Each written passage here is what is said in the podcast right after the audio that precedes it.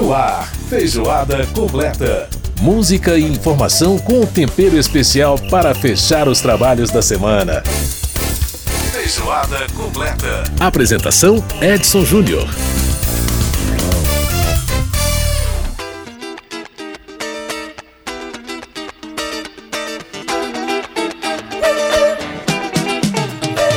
Um grande abraço para você que está com a gente na Rádio Câmara, emissoras parceiras, rede legislativa de rádio. Esta é mais uma edição do Feijoada Completa, o nosso informativo de todas as semanas, trazendo para você as informações do parlamento, muita cultura e muita música.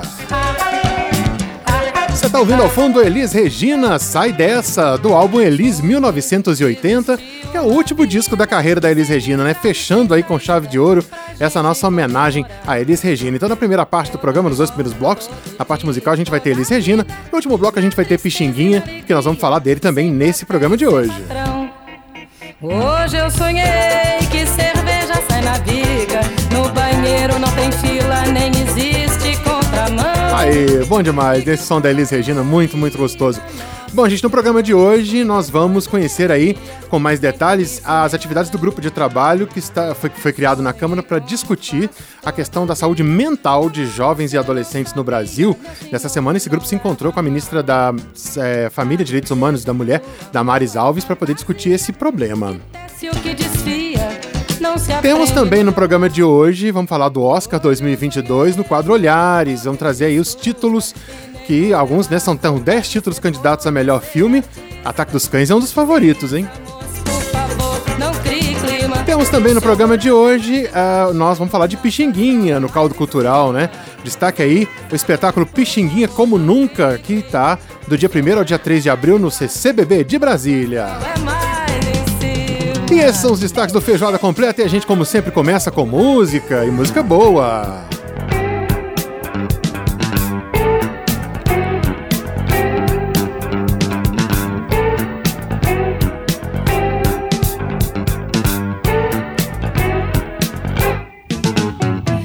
Pra que eu fui lembrar dos olhos dele? Jabuticaba madura, coração, cabeça dura, teima, bate até que fura. Desconjura e nega a ceia, feito lobo em lua cheia, na cadeia desse olhar. E arrepia, esfria e me dá taquicardia, falta de ar. É o coração que desce pro calcanhar de Aquiles, doce suplício do amor. Só que eles tiram partido da dor que bate, come e ripinica, feito fome de lombriga. Miséria, coração, cabeça velha, me virando do avesso, inventei qualquer pretexto, fui pedir pra ele voltar. Cheguei no prédio, errei de andar, no elevador um gordo me dá um pisão no calo que me enxotou de lá. Mancando, sei que esse amor vai ficar sangrando no peito e no calcanhar. Eles, doce suplício do amor. Faqueires tiram partido da dor que dá, lembrar dos olhos dele. Jabuticaba madura, coração, cabeça dura, teima, bate até que fura, desconjura e nega ceia, feito lobo e lua cheia, na cadeia desse olhar. E arrepia, esfria e me dá taquicardia, farta de ar. É o coração que desce pro calcanhar de Aquiles, doce suplício do amor. Faqueires tiram partido da dor que bate, come e ripinica, feito fome de lombriga, na barriga da miséria, coração, cabeça velha, me virando do avesso, inventei qualquer pretexto, fui pedir pra ele voltar. Cheguei no prédio, errei de andar, no elevador um gordo me dá um pisão no calo que me enxotou de lá. Mancando, sei que esse amor vai ficar sangrando no peito e no calcanhar de Aquiles, doce suplício do amor. Faquires tiram partido da dor que dá, lembra saio dele.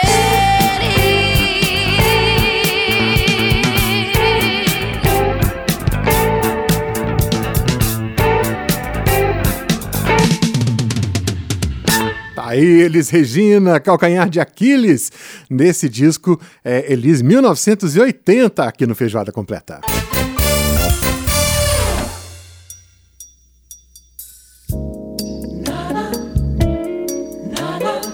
Olha, você lembra que no programa passado, né, a gente conversando com o Júlio Maria, autor da biografia Elis Regina, Nada Será Como Antes, ele falava, né, que a Elis Regina estava realmente indo para um caminho pop, e esse disco é exatamente a prova disso, né? Esse álbum tem muito de música pop.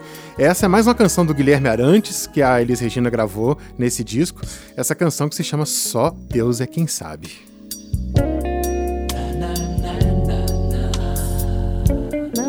Não sei guardar ressentimento.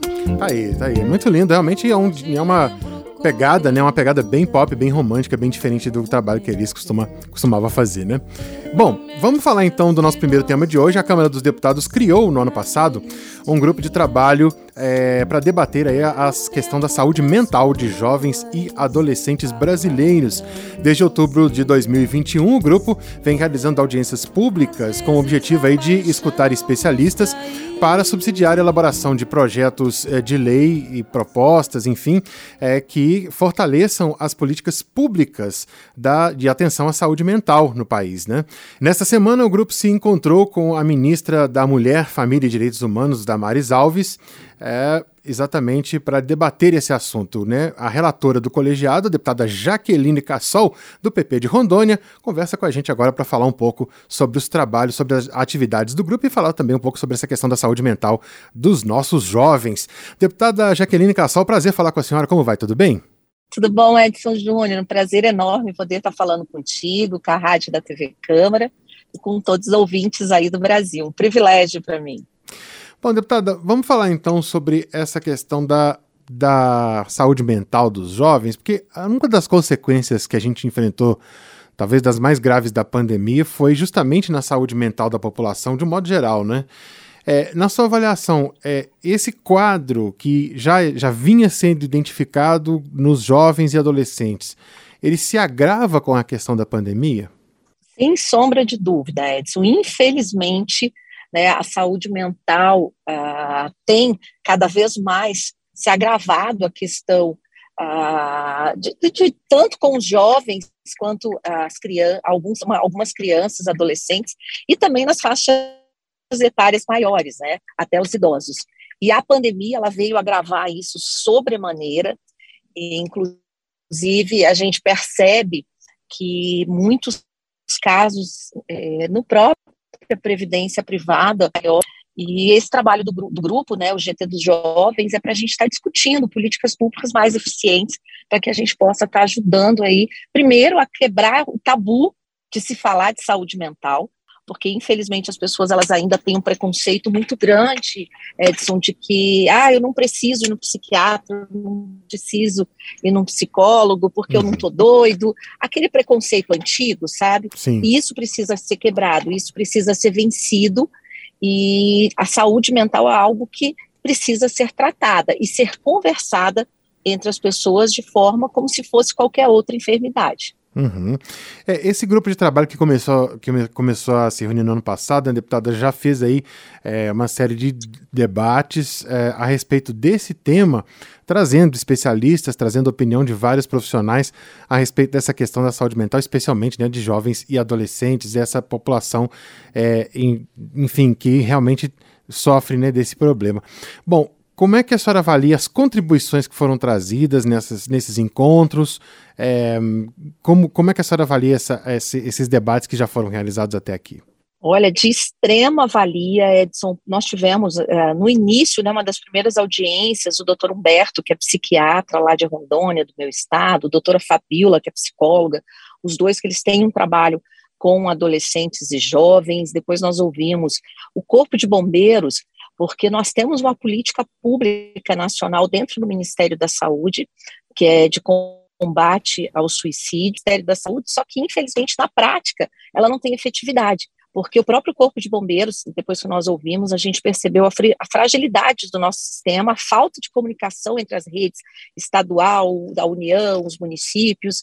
Então, um mesmo tentante, né, como o Corpo de Bombeiros falou, ele é pego em várias vezes na mesma situação, porque dentro dos atendimentos do CAPS, né, que é de saúde mental, ele não é visto como prioridade. Então, foi uma participação muito válida, além de outros grupos, as redes sociais também, Facebook, Instagram, TikTok, todas as redes sociais, nós conversamos, e para que eles também, né, eles têm políticas públicas para que possam minimizar esses riscos.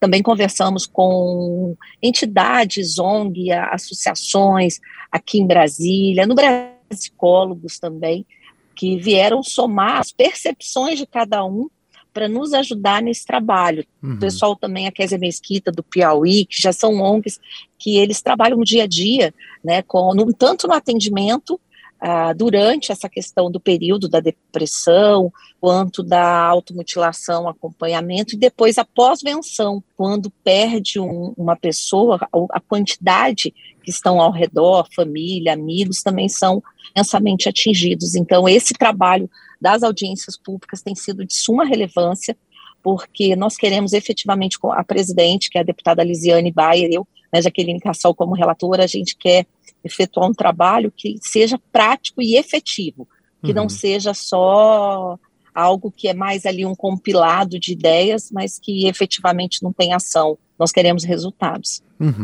Essa questão dos CAPS que a senhora mencionou anteriormente, deputada, é exatamente uma das grandes reclamações da comunidade, de um modo geral, que é a falta de CAPS, né? Tem muito poucos centros de referência no Brasil. Eu queria saber se a senhora concorda com essa reclamação, o que pode ser feito para poder melhorar o atendimento dessas pessoas em termos de políticas públicas. Concordo 100%, Edson Júnior, com você. Infelizmente, a gente percebe que os gestores, eles não têm a saúde mental como prioridade. E também nas próprias empresas. Para você ter uma ideia, como eu estava falando no início da entrevista, saiu um estudo que de março de 2020 para 2021, o número de pessoas, de funcionários que deram entrada na Previdência com a síndrome de Burnout, né, que é o esgotamento físico e mental, foi maior do que os afastamentos por Covid-19. E olha que nós estávamos em plena pandemia, né? Então, olha a gravidade. Sim. E, infelizmente, os gestores, eles não têm essa percepção do CAPS, que é extremamente essencial. Então, faltam profissionais. Para você ter uma ideia, eu conversei já com pacientes, com tentantes, com pessoas que tratam, né, tanto da depressão, que já tentaram suicídio, e o que eles falam que o grande problema é que quando eles procuram ajuda nos CAPS, a consulta demora 3, 4, 5 meses, uma sessão com psiquiatra, aí o psiquiatra passa medicação, mas as sessões com os psicólogos demora 2 meses, 3, e aí esse tempo ele já, muitas vezes, alguns já até tiraram a vida. Então, precisa-se ter um olhar diferenciado. Então, a nossa ideia do grupo de trabalho é fazer com que haja uma comunicação entre essas redes, entre o governo federal, estadual, os municípios, né, a própria comunidade estudantil, porque as escolas, os professores, eles estão lá na ponta para perceber, né, os sinais que os alunos estão dando, mas em muitos casos a gente tem percebido que os professores, os profissionais também estão precisando ser acolhidos. Né? Verdade, então verdade. Precisa sim de maior investimento do poder público na questão da saúde mental, fortalecendo principalmente os CAPS.